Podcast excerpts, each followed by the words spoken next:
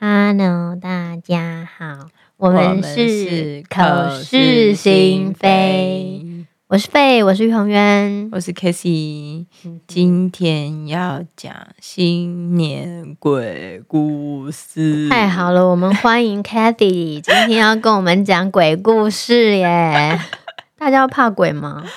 我其实我们要讲的鬼故事也不是真的鬼啊，是是人性之中的鬼，对，恶鬼，也算恶鬼吗？算恶鬼嘛，就是其实我跟你讲，我觉得坏人应该都不知道他们自己坏，他们应该不会觉得他们自己在做坏事，因为他们总是会有一些理由，就是说，比如说啊，因为我是生活所逼，就是他有各种的苦衷，然后就把他自己的那个建立在别人的痛苦之上，没错，因为他觉得我比你更痛苦啊，我拿你的东西你，或者是我剥夺你的东西，也不过就是因为我比你更苦，我想这应该是你生活的一部分而已吧，对不对？对，一部分而已吧。嗯，所以啊，新年鬼故事，其实我们是要探讨就是什么回婆家、啊、回娘家、啊，没有，原本一开始啊，可是因为我原本希望我们在过年期间就是可以播那个。刚好可以就讨论一下，说大家不是都相信有一部分的人就是不太想要跟亲戚见面，对，就是又很尴尬，对。然后我觉得我自己其实从小的时候就是印象中，我们家整个家族是很多人的，然后以前爷爷奶奶还在的时候，可能就是都会回爷爷奶奶那边，然后叔叔啊什么什么都会吃饭。其实我从小就是听到。很小的时候没什么感觉，慢慢的，当开始班上有了名次，然后学校就会开始有。哦、我从小就是常听到，常听到就说：“哎，宏渊啊，你这次考怎么样啊？第几名啊？”这样子，然后 对，然后就是你如果考的名次不是说太好，然后可能他们就会就会说啊，没关系，就是会用这种口气，就啊，没关系啦，下次再接再厉啊，真的。然后我就会觉得，你是真的在鼓励我吗？嗯，对啊。我以前小时候就是，因为我有个堂哥，年纪跟我差不多，嗯，然后所以每次因为我们同届嘛，嗯，每次都被比。啊，人家怎么是学生，就是什么模范生代表啊？你怎么什么都没有啊？我就是小时候被霸凌没，不然呢？哎，不过好好玩哦。那个前阵子就是有一些人问我说：“哎，你真的小时候被霸凌啊？”我真的啊，我小时候被霸凌啊。然后后来我不是都有在上星盘课嘛，然后我星盘老师也很讶异我被霸凌，然后他就把我的星盘拿出来看，他就说，你确实是会被霸凌的。为什么？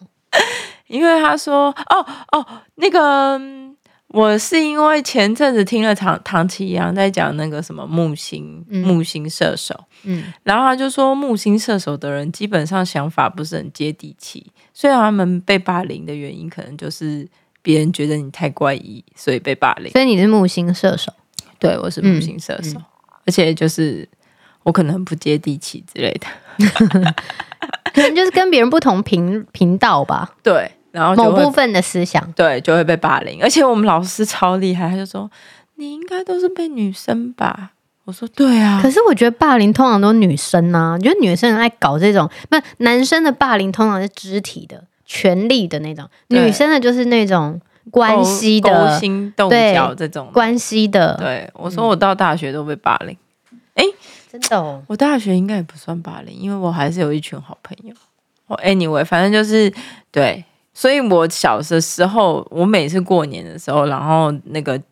爸爸妈妈们不是就是叔叔阿姨不，他们都会比说，你堂哥怎么怎么，都是模范生，你怎么怎么。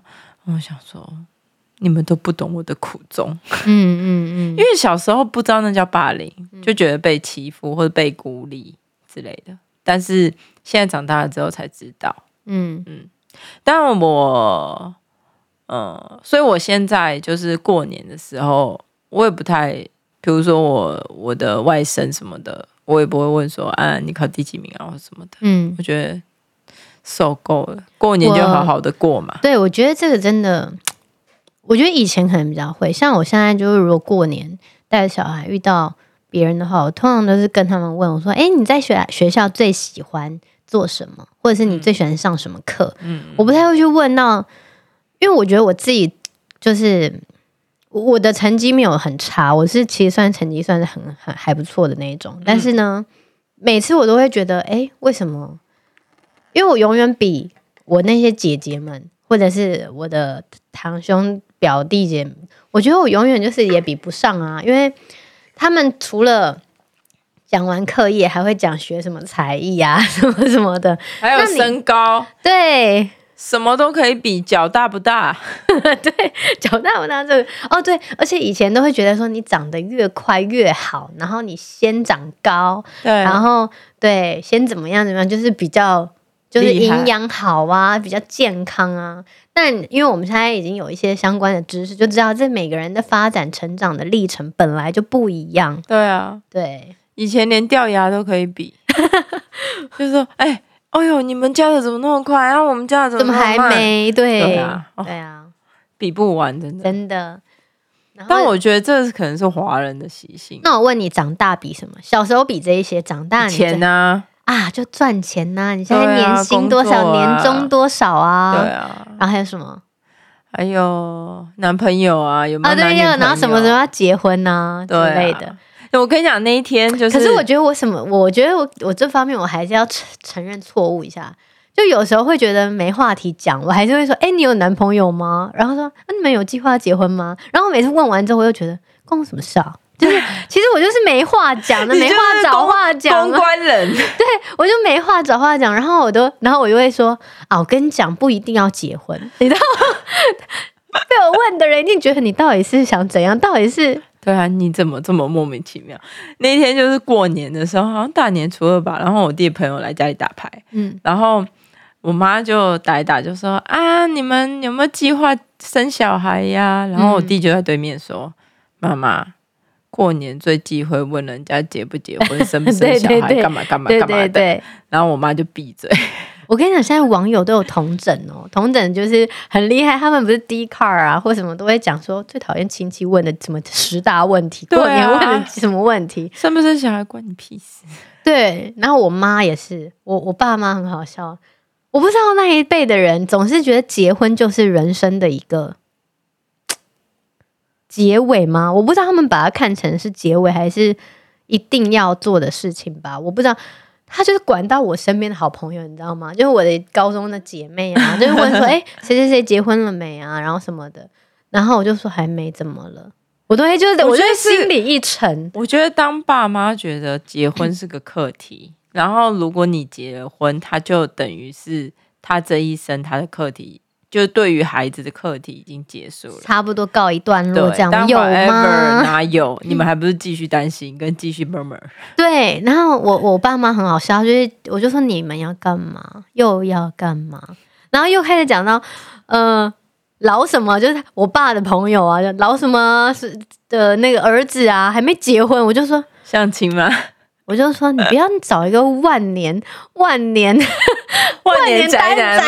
对，万年宅男，然后一直要把它塞给我身边的朋友好吗？也有可能宅男不想结婚啊，然后对，然后就讲哎呀宅男有什么，宅男很好啊，宅男很乖啊，就不会去外面花天酒地啊，就是只知道工作上班赚钱，不是多好。然后说生活无趣啊，然后我爸就生活要什么有趣啊，就是生活就是这样简简单单的。他说你们这些，就是他就说我们这年轻的女生啊，就是想法想得不够透彻。对，然后我就说算了，这个叔叔的儿子真的太棒了，我相信他一定会找到适合他的人，但是不会是我说，但是我可能我觉得我身边的朋友不适合他我说我不想糟蹋他，谢谢。对啊，我觉得就是过年有一些很莫名其妙的问题都会在过年发生。对啊，然后每次都说你们真的是担心是没事做了是吗？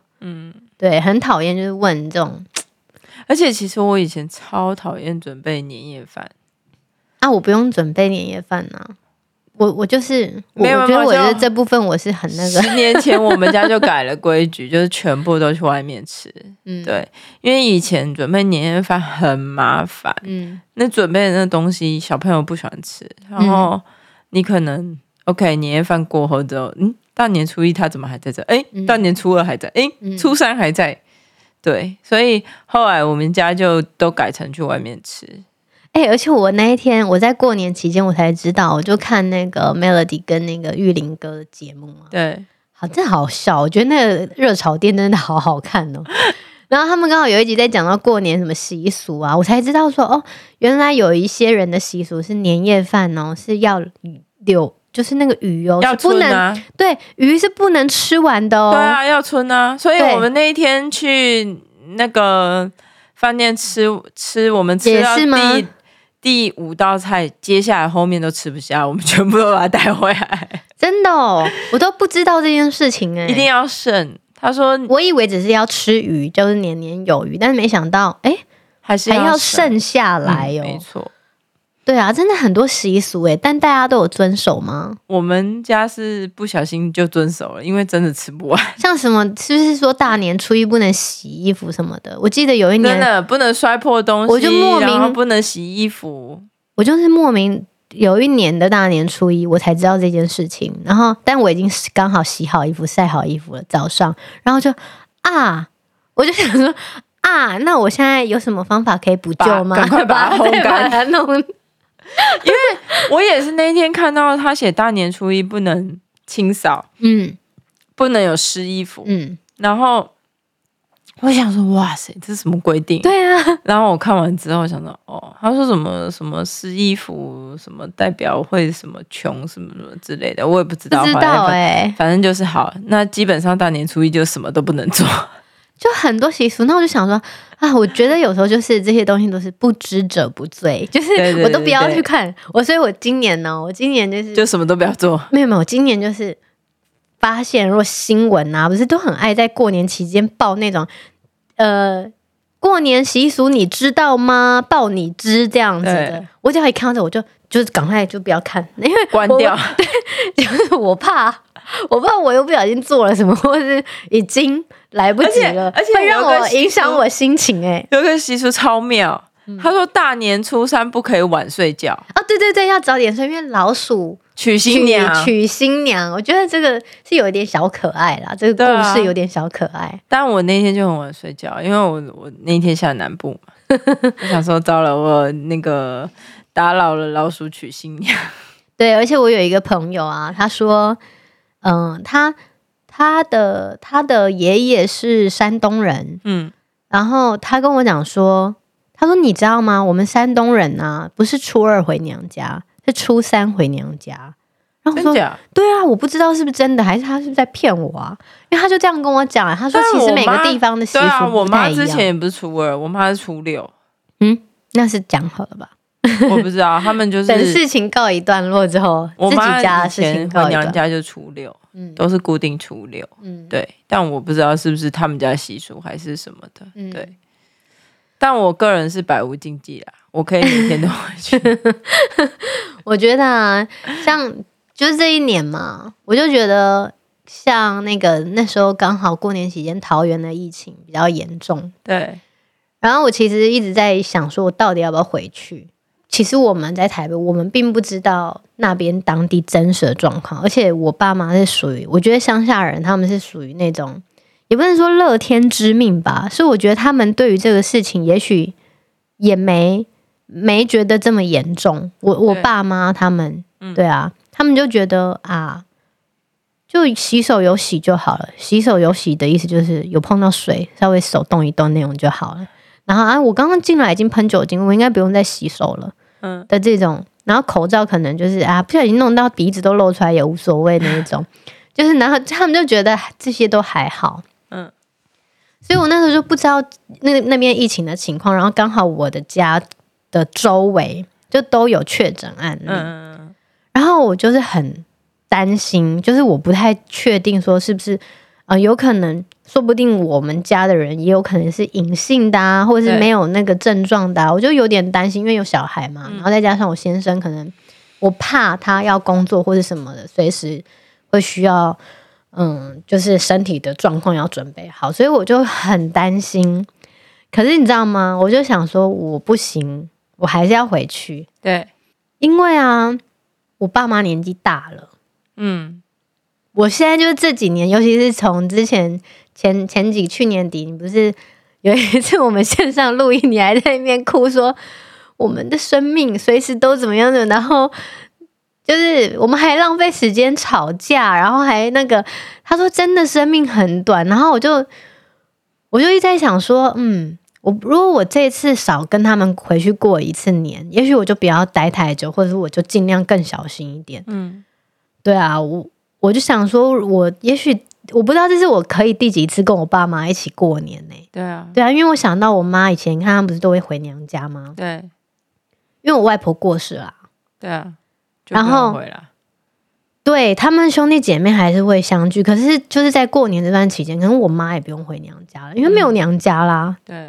对啊，然后我就有时候想到这，我就赶快停住，想说我就是还是回去，就即便我每次知道回去难免就是会吵架，然后就是难免会就是讲一讲话，就是也不能说斗嘴，我觉得有时候就是人家说亲戚就是家人是一种很微妙的存在，是有血缘关系的尴尬存在。是谁讲的啊？有一篇文章讲的啊。哇，很见血。我是说，当然是说，因为你知道吗？我们毕竟我们跟如果家里有人跟你是完全的心灵相通契合，那当然是最好。但是我觉得至少我大多数我的状况是，我对我爸妈来说是比较，他就说他们都会戏称你想法太前卫了，就是说我们的思想是有代沟的。对，然后他们又不肯让，我也不肯让的时候，其实有时候很容易会就是会不开心。对啊，然后我就会觉得很难，每次回去都会难免。对啊，有时候就是那个关心彼此的关心，就是比如说我关心他们，然后他们的对我的关心的方式会卡在一个让我觉得很尴尬的。没办法，因为你日月都是天平，然后呢日月天平就是关系中会有带了太多的客气，天平座就客气嘛，维持表面的和平嘛。对啊，可是我跟他们讲话我也不客气啊，但是我觉得点到一个我感觉好像怪怪的，我就会停了，我就想算了，我不想再讲下去。因为你不会说破啊，再说下去就太难听了，我真的觉得但有些人可能就是会说到底啊。你看哦，就是这边他有，我就是看到有一篇，他就说亲戚之间的感情联系和心灵边界不匹配，就是看我们的心灵边界是不匹配的。就是会存在一种尴尬。那个尴尬也许就是代沟。对。但是不是说我们不关心对方不爱对方，就是我现在就是告诉我自己说我要好好调整自己的状态，因为他们就是跟我不同时代的人。我现在都化代沟为沉默沉默好吗？没有啊，因为就是你不要回嘴就好了。对，化代沟为沉默。因为比如说就像小孩子好了，我妈会一直觉得说全世界，她说怎么可能有那么多过敏的事情发生。这不是之前讲过吗？她现在还这样吗？还是啊，在经过你的，她就说感冒就感冒，过什么敏过什么敏。对，我就化代沟为沉默。就是也不要再去纠结在那个无法改变的思想上面一直。对啊，因为过敏就是过敏啊，它就是一种身体的反应。比如说我儿子上次吃到鳗鱼，整个眼睛肿起来。那是过敏吧？对啊，那你妈说什么？没有啊，因为我儿子除了眼睛肿起来之后，他就会开始咳嗽。然后他就说干冒就干冒，说什么过敏。我想说就过敏没，他就真的吃了鳗鱼，因为他眼睛肿起来的时候，我们那时候就给他一点抗组织胺了，然后所以他就消了，但是他咳嗽可能还会在一两周 的过程，那就没有办法嘛，对啊，但是我们现在都已经练就了一个功夫，就是判断何谓过敏跟感冒，对啊，所以我现在就是化代沟为沉默啊，对啊，所以我就觉得过年的时候，不要说过年啊，其实我就带着爱回去，但总是有时候在这过程中，就之前会比较那个，我这一年我觉得我的进步就是我可能真的成熟了一些，就跟你说你豁达了嘛，就是即便有这些事情发生，但是呢，我最终我觉得我到我回台北，当然也是因为我这次待的时间比较短啦，所以我觉得时间也是一个美感，你知道，维持一个美感的，我就觉得好像这一次我过年好像心情上比较舒服一点，比较舒坦一点。你没有很塞车吗？我刚好就是都避开了塞车时间，很幸运，非常幸运。然后又觉得我也有看到我爸妈，然后就是他们真的好像，我不知道我回去之后我就觉得，他们这里好像真的还好，就是不像新闻讲的这么夸张，即便他们被包在里面。但是我一下车的时候，我妈是，你知道吗？她就是看到我们回来，她就很开心，哇，她都没戴口罩然后就来停车场找我，然后我就吓到，我想说你怎么没戴口罩？对，我说你怎么没有戴口罩？你怎么了？她就说我急着出来，我说你急什么？赶快拿一个给他，我说你急什么？我说没有什么事情比口罩更重要，你出门就是要先给我戴口罩。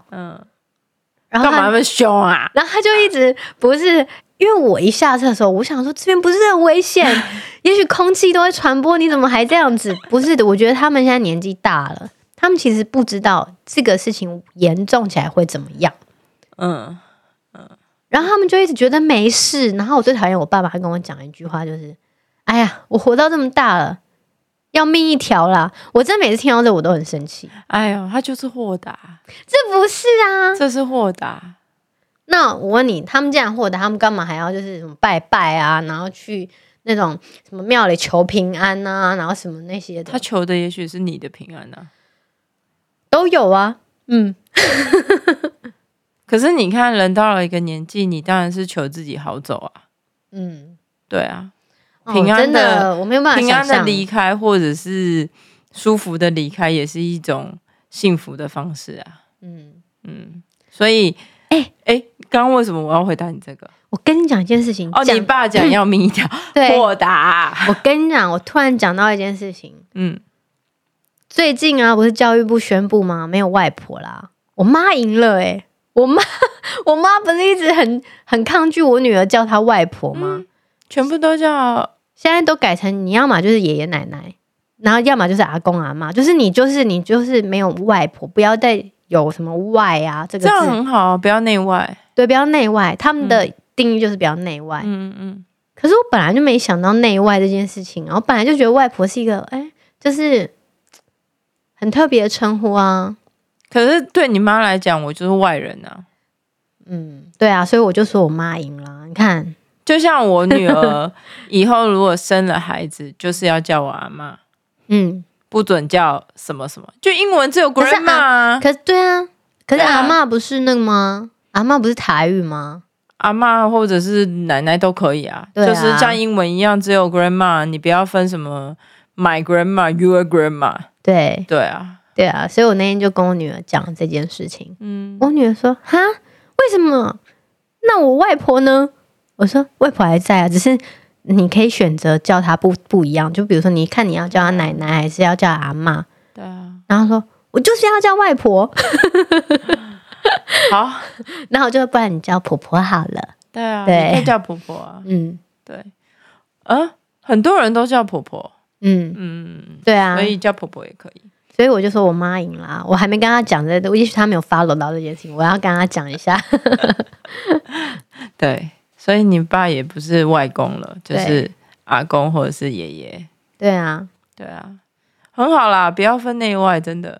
可是我当时这样也没有说实话也没有什么内外的，也没有内外内涵，你只是觉得外婆这个是一个很 unique 的称号。对啊，对对对。但是现在就是不需要 unique， 大家都一视同仁。OK， 嗯，对啊 ，OK， 反正就是你知道过年，那你过年有过年这次有让你有不舒服的感受吗？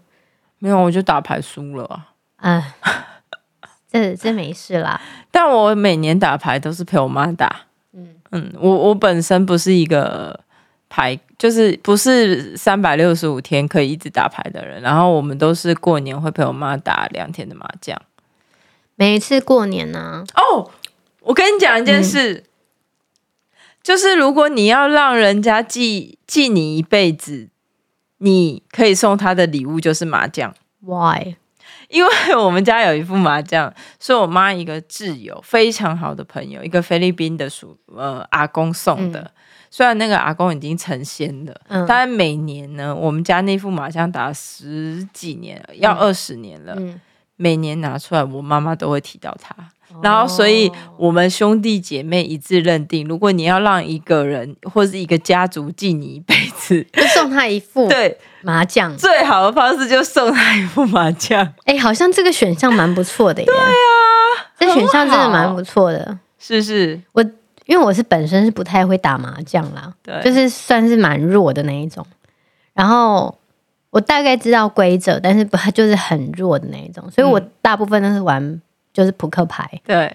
然后我这一次就是也有教我女儿玩，就因为对啊，就想让她一起玩嘛。嗯。然后我觉得我每次玩啊，每次过年，我几乎每年过年玩扑克牌的时候，都会让我有得到一个启示，就是说我真的不是那种有偏财运的人。我也是啊，我那个牌哦，如果做出来是大牌，很奇怪都赢不了。我不是、欸，我 整个局下来，就是1局2局，就整个玩下来啊。反正我就是大概会维持在不赢不输的状态，就是我会赢，然后也会输回去，所以我最后差不多就是在这个状态。然后我就觉得，我真的不是有偏财运的人，我要好好脚踏实地一点。对啊，每一次我得到的启示就是这个。我今年就是我们打520，我还输了800多，超级小。520是什么东西？就是5020啊，麻将吗？对啊。哦。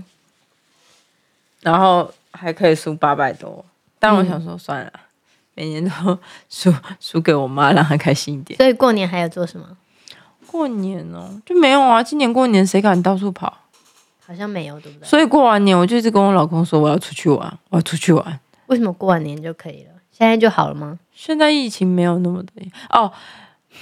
说到这个，就是因为我身边有人就是得了 COVID， 然后我姐在瑞士也得了 COVID， 真的吗？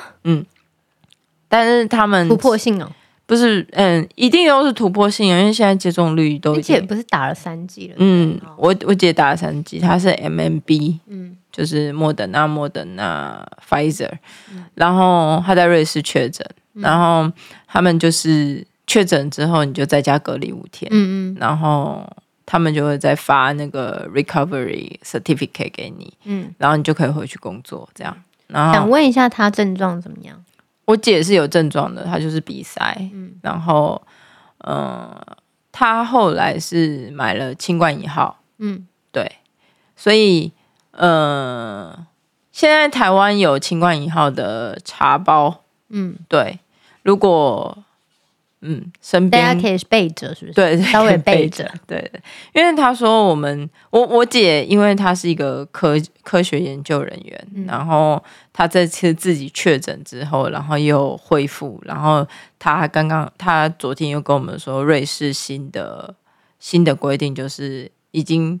几乎完全解封了，他们只剩下就是你带大众运输工具需要戴口罩之外，基本上都解封了。对，然后他这样子写完之后，的确就是他说台湾也要开始思考面对后疫情时代的来临。所以这里的部分，因为 Omicron 它其实，也有医生说不能把它当做一般的感冒症状看，那也有人说。它的确没那么的毒，然后影响没那么的大，但是的确我们其实现在整个社会的氛围，不管是国内外国际也好，它事实上是要渐渐走回去正轨嘛。嗯，对啊，只是不知道台湾还要多久走回去正轨。对，但是因为我身边有两个确诊的案例，一个就是我朋友他在菲律宾也确诊，那他是无症状感染的。对 ，anyway， 就是我的新年鬼故事就是我姐姐确诊。不是吧？好像还有一个啊，你昨天才跟我讲一个鬼故事。那个鬼故事吗？电话里的。你说结婚的那个吗？对啊，那真的是鬼故事，那个很可怕，其实有点可怕。对，那不能在节目上讲。总之就是，如果大家心里有病，要去看医生。没有没有，我跟你说，他们应该不会意识到他们有问题。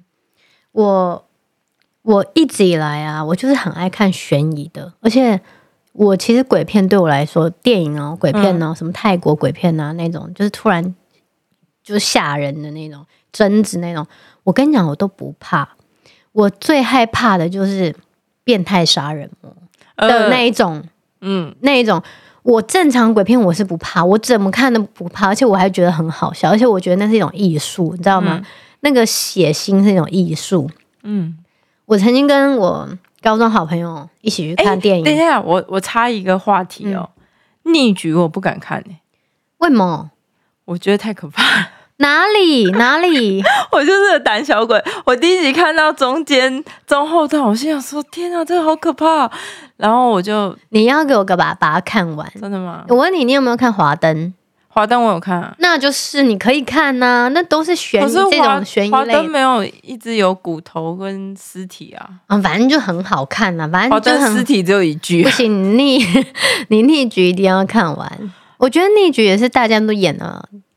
蛮好的，那华灯就是也蛮好看的，对啊。华灯你看了两季都看完了吗？不好意思，我第二季还停在就是最后一集还两集，因为我要等它第三季的时候，我不要第二季停在那等很久，所以我现在就 hold 在倒数第二集吧。然后我要等那个好像是26号，是不是26号会上新的？我要等它上了之后，我再开始再继续看下去。没有，我第二季就停在第一集。那你比我还慢啊。我跟你说为什么？因为我知道这一集还没结尾。我也是啊。我不喜欢那种全部追完了没有结尾的戏，所以我就喜欢它全部上完之后我一起看。像那个 Emily 那个。艾蜜莉在巴黎，我看完第二季之后，心想说：“你就是绿茶婊啊！”对，我有看，我好像还没看完。你明明就爱他，然后你演了一个戏，什么哦，他是你男朋友，他是你好朋友的男朋友，我不能怎么样，然后最后哦，我又要留在巴黎了，我回去找他，发现他们两个同居了。你真的是就，我觉得如果我是他的好朋友，我是那个卡米尔。我是心里宰了他，要不然呢？你就是说要不要这种人最讨厌。我觉得他就是一个摇摆不定的人，就是绿茶婊。对，绿茶婊没错。我反而很喜欢 Mandy， 她是敢爱就爱。哦，对啊。对，哎，你刚刚说是看电影什么？没有，我刚刚要说的就是，你知道有一部电影啊，我至今啊都还是。不太敢，我看了2遍了，但是我不太敢再看第3遍，因为我都要花一段时间再去看，因为我还是很喜欢看。叫 Zodiac， 叫做我不知道怎么就大家是怎么翻啦，我不知道每个地方怎么翻。我知道台湾当时好像是翻索命黄道带还是什么，那个超可怕，而且它没有，我跟你讲，它没有 ending， 对，它是真实的事件哦改编的，然后就是因为这种还有什么开膛手杰克这种真实的变态杀人，这才是让我觉得很害怕。我每次几乎一看完，我走在路上，我都觉得我有危险，我都觉得，然后晚上的时候，我都会觉得我有危险，我门要关好，就是会莫名的恐惧，然后。窗户没有关好的话，那个窗帘在动，我就想啊，发生什么事情了？我就会有点害怕，陷入这种恐惧。我那当时候看完那部片之后，我就是震惊很久，因为我跟我老公一起看，所以你也知道我看的那一部，我知道那一部超可怕，那一部很可怕，而且它是怂哦，它不是鬼片的那单鬼片的那种可怕，它是怂，就是毛骨悚然的对悚然的怂啊、然后我就觉得好可怕，因为他到现在都没抓到人啊，然后我都会想说，对啊，他会不会来到台湾？他就隐藏在我们的生活之间。我最怕就是这一种，所以我跟你讲，真的鬼就是真的人。我觉得人其实有时候比鬼可怕。嗯，对啊，新年鬼故事嘛，人不人鬼不鬼更可怕。我跟你讲，我觉得人心有时候真的太可怕了。对啊，对啊，对啊，你根本不知道他做什么事情，而且还不觉得他。就是我说这些人会做这些事情都是杀人也好还是什么做这些，我认为他们不觉得这个是不道德或是、所以我觉得很可怕、我们从新年鬼故事然后谈到真的鬼故事、那我跟你讲一个也不算鬼故事哦，这个算鬼故事吗？但是我跟你讲，韩国的鬼怪那片很好看。你是说孔刘演的那一片、好好看，那一片好好看哦。对啊，好看。这个就是好看的鬼片，好看的鬼故事。而且他就真的又等了他下一辈子啊。嗯，对啊。嗯，你刚刚说什么？我有一次就是遇到很灵异的事情，但是是好事。嗯，就是我大学的时候出车祸。嗯，然后我出车祸的时候，就是其实我们是撞到桥墩。然后照道理讲，我们是应该要翻下去、结果我觉得有一股力量把我抱下来，然后我就坐在地上，但是我脚断了，然后在那个之后，我身上护身符不见了。你有没有你有没有去调那监视器画面看？那时候没有监视器画面，我18岁的时候，22年前吧，20年前，对啊，只是非常的谢谢啊，谢谢妈祖保佑。而且我护身符当时候不是放身上，我的护身符都习惯放在的，我的护身符习惯都放在皮包内夹，在内夹里面，但它不见。对啊，这真的很悬，对不对？对，我护身符你现在随身都有带哦？对啊。真的假的？没有，因为我去年身体不是很好，然后我妈就去那个什么拜了药师佛，然后帮我求了一个，所以我都会带在身上。对啊，妈妈带。我觉得我可能也需要吧。你要驱小人的？没有，我要驱小人，也要身体好啊，我身体也不是很健康啊，去年。对啊，对啊。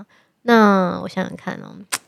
悬的事情我是有，我其实因为我都是很后知后觉的那种人嘛，所以我对于那种很悬的东西，其实我不太就是 sense 不太到，就是没有那么敏感。我也 sense 不到啊。我大学的时候，我们去那个，可是因为你是相信，那我是那种，我是没有反对他，我没有不相信他存在，但是我也不知道。我应该相信到什么地步？就是说，要把它，你知道，有时候相信是一种感觉，但是相信之后，你又在很深刻的相信的时候，你会觉得它会变得比较具象化。对， 对， 对。但是呢，我就是没有办法把它具象化的人，所以呢，我就会一停在那。然后我记得，你知道片场其实很容易遇鬼嘛？对，大家都这样讲，大家都这样说嘛。我记得我以前有拍过一部戏，我当时没有感受到这件事情，是后来，就是跟那个化妆师他们讲，他们才觉得这个应该就是要稍微讲一下。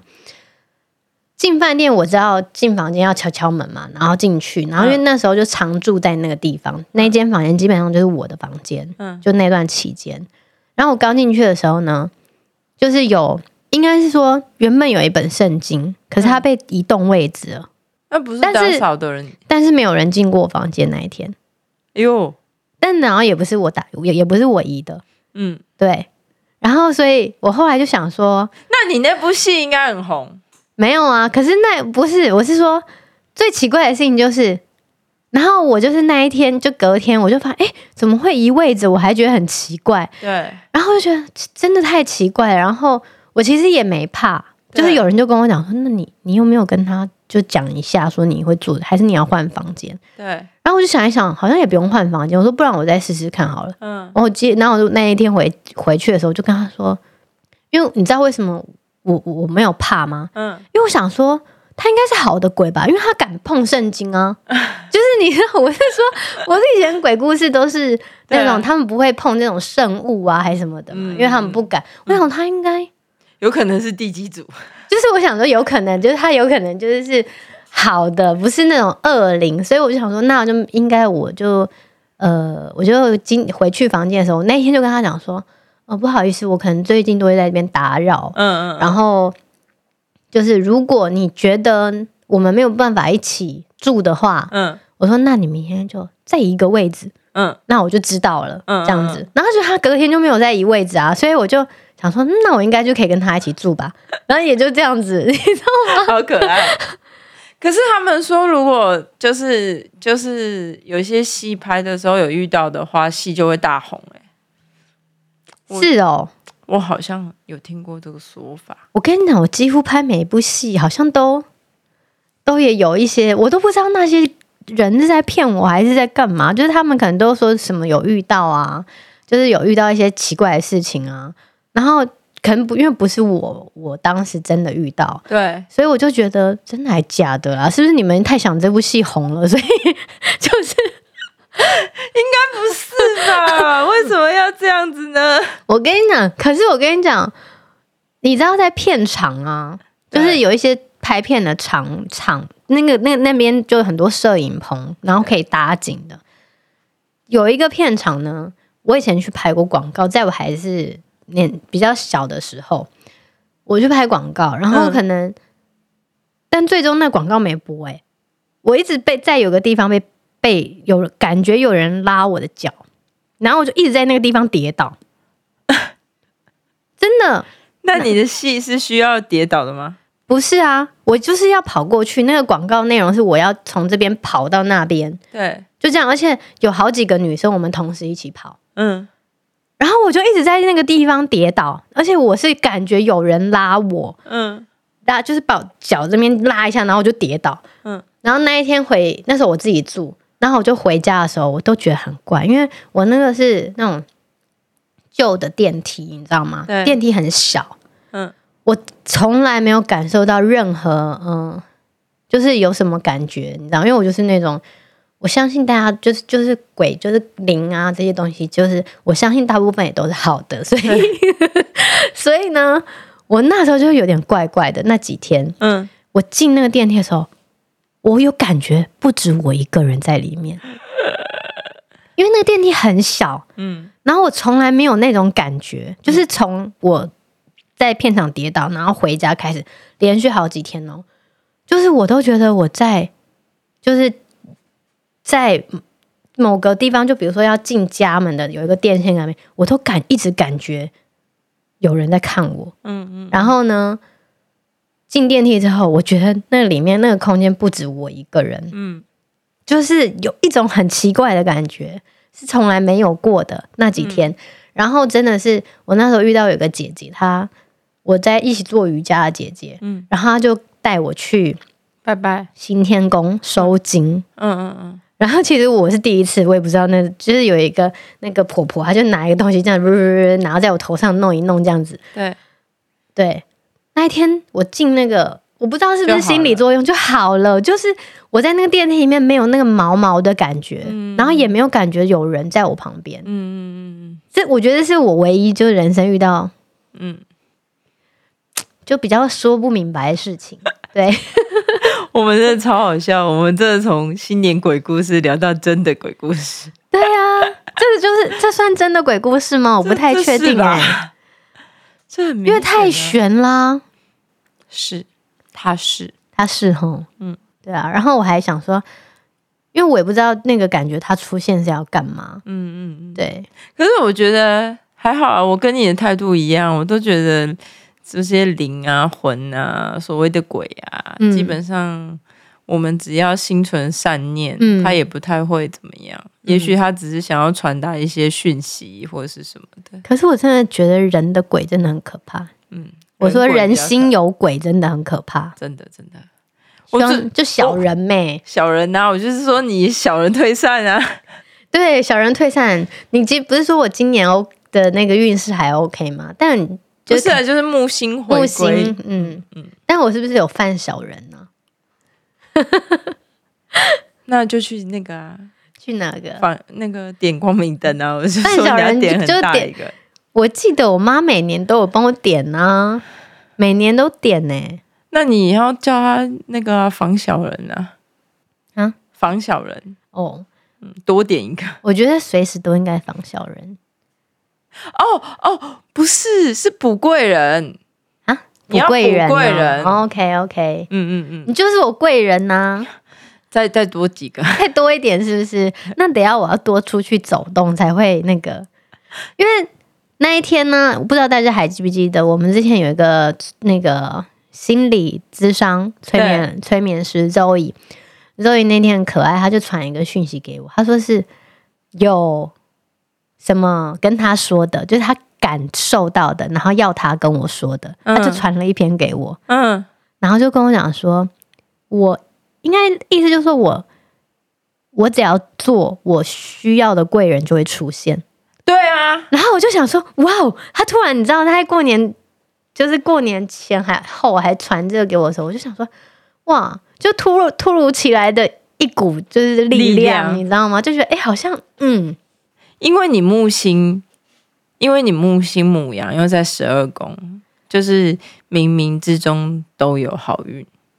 哦，我也是觉得，我常常都觉得我就是傻人有傻福啊，但最近傻的就不是傻福，最近可能这个不是。没有，接下来我帮你挡掉。好，谢谢。